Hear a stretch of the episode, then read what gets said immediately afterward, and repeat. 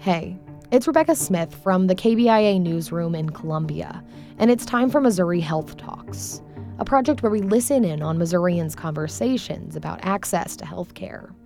This week we hear from Paige Spears. He's been incarcerated in the Missouri Department of Corrections for nearly 35 years.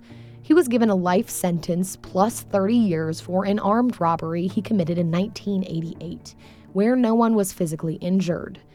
He spoke a little about how he's changed while being incarcerated and about what he hopes to accomplish if he's released. Here's Paige. I'm a human being, someone that made a bad choice, who totally regrets it daily.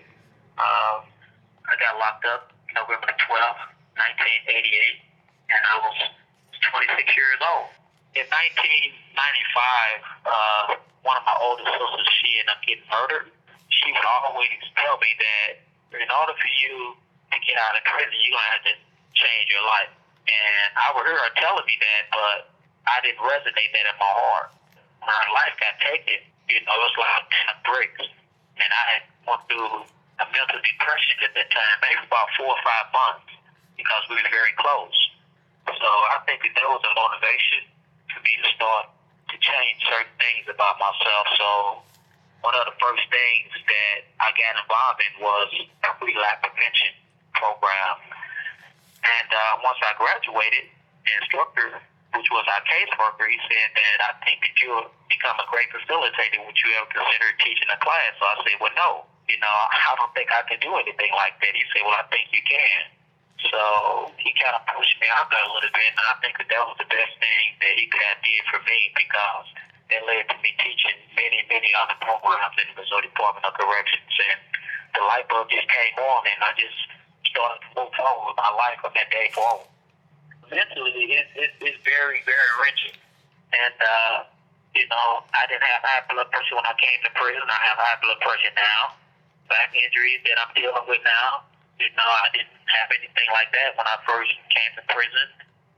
So mentally, it's not a good thing. I'm just so thankful that I do have support out there that is continuing to encourage me to stay strong and stay grounded.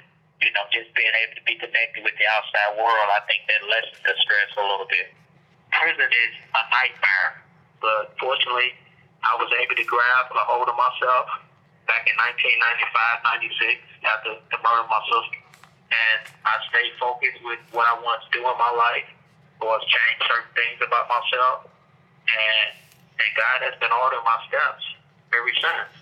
I just try to get up and be in a positive mode each and every day and keep my best foot forward. But this is not the place for people that want to better themselves in life. And at my age, I'm 62 years old. I just want to walk out of this place safely and be responsible and live a simple life. I'm someone that would love to be your neighbor. That was Paige Spears speaking about how being in jail for nearly 35 years has impacted his life. Due to a clerical error, Spears' sentence is listed at 1,001 years. He's potentially up for parole after serving 40 years, which will be in 2028. That's it for this week's Missouri Health Talks. Tune in next week for more conversations from throughout the state about health and access. I'm Rebecca Smith. Thanks for listening.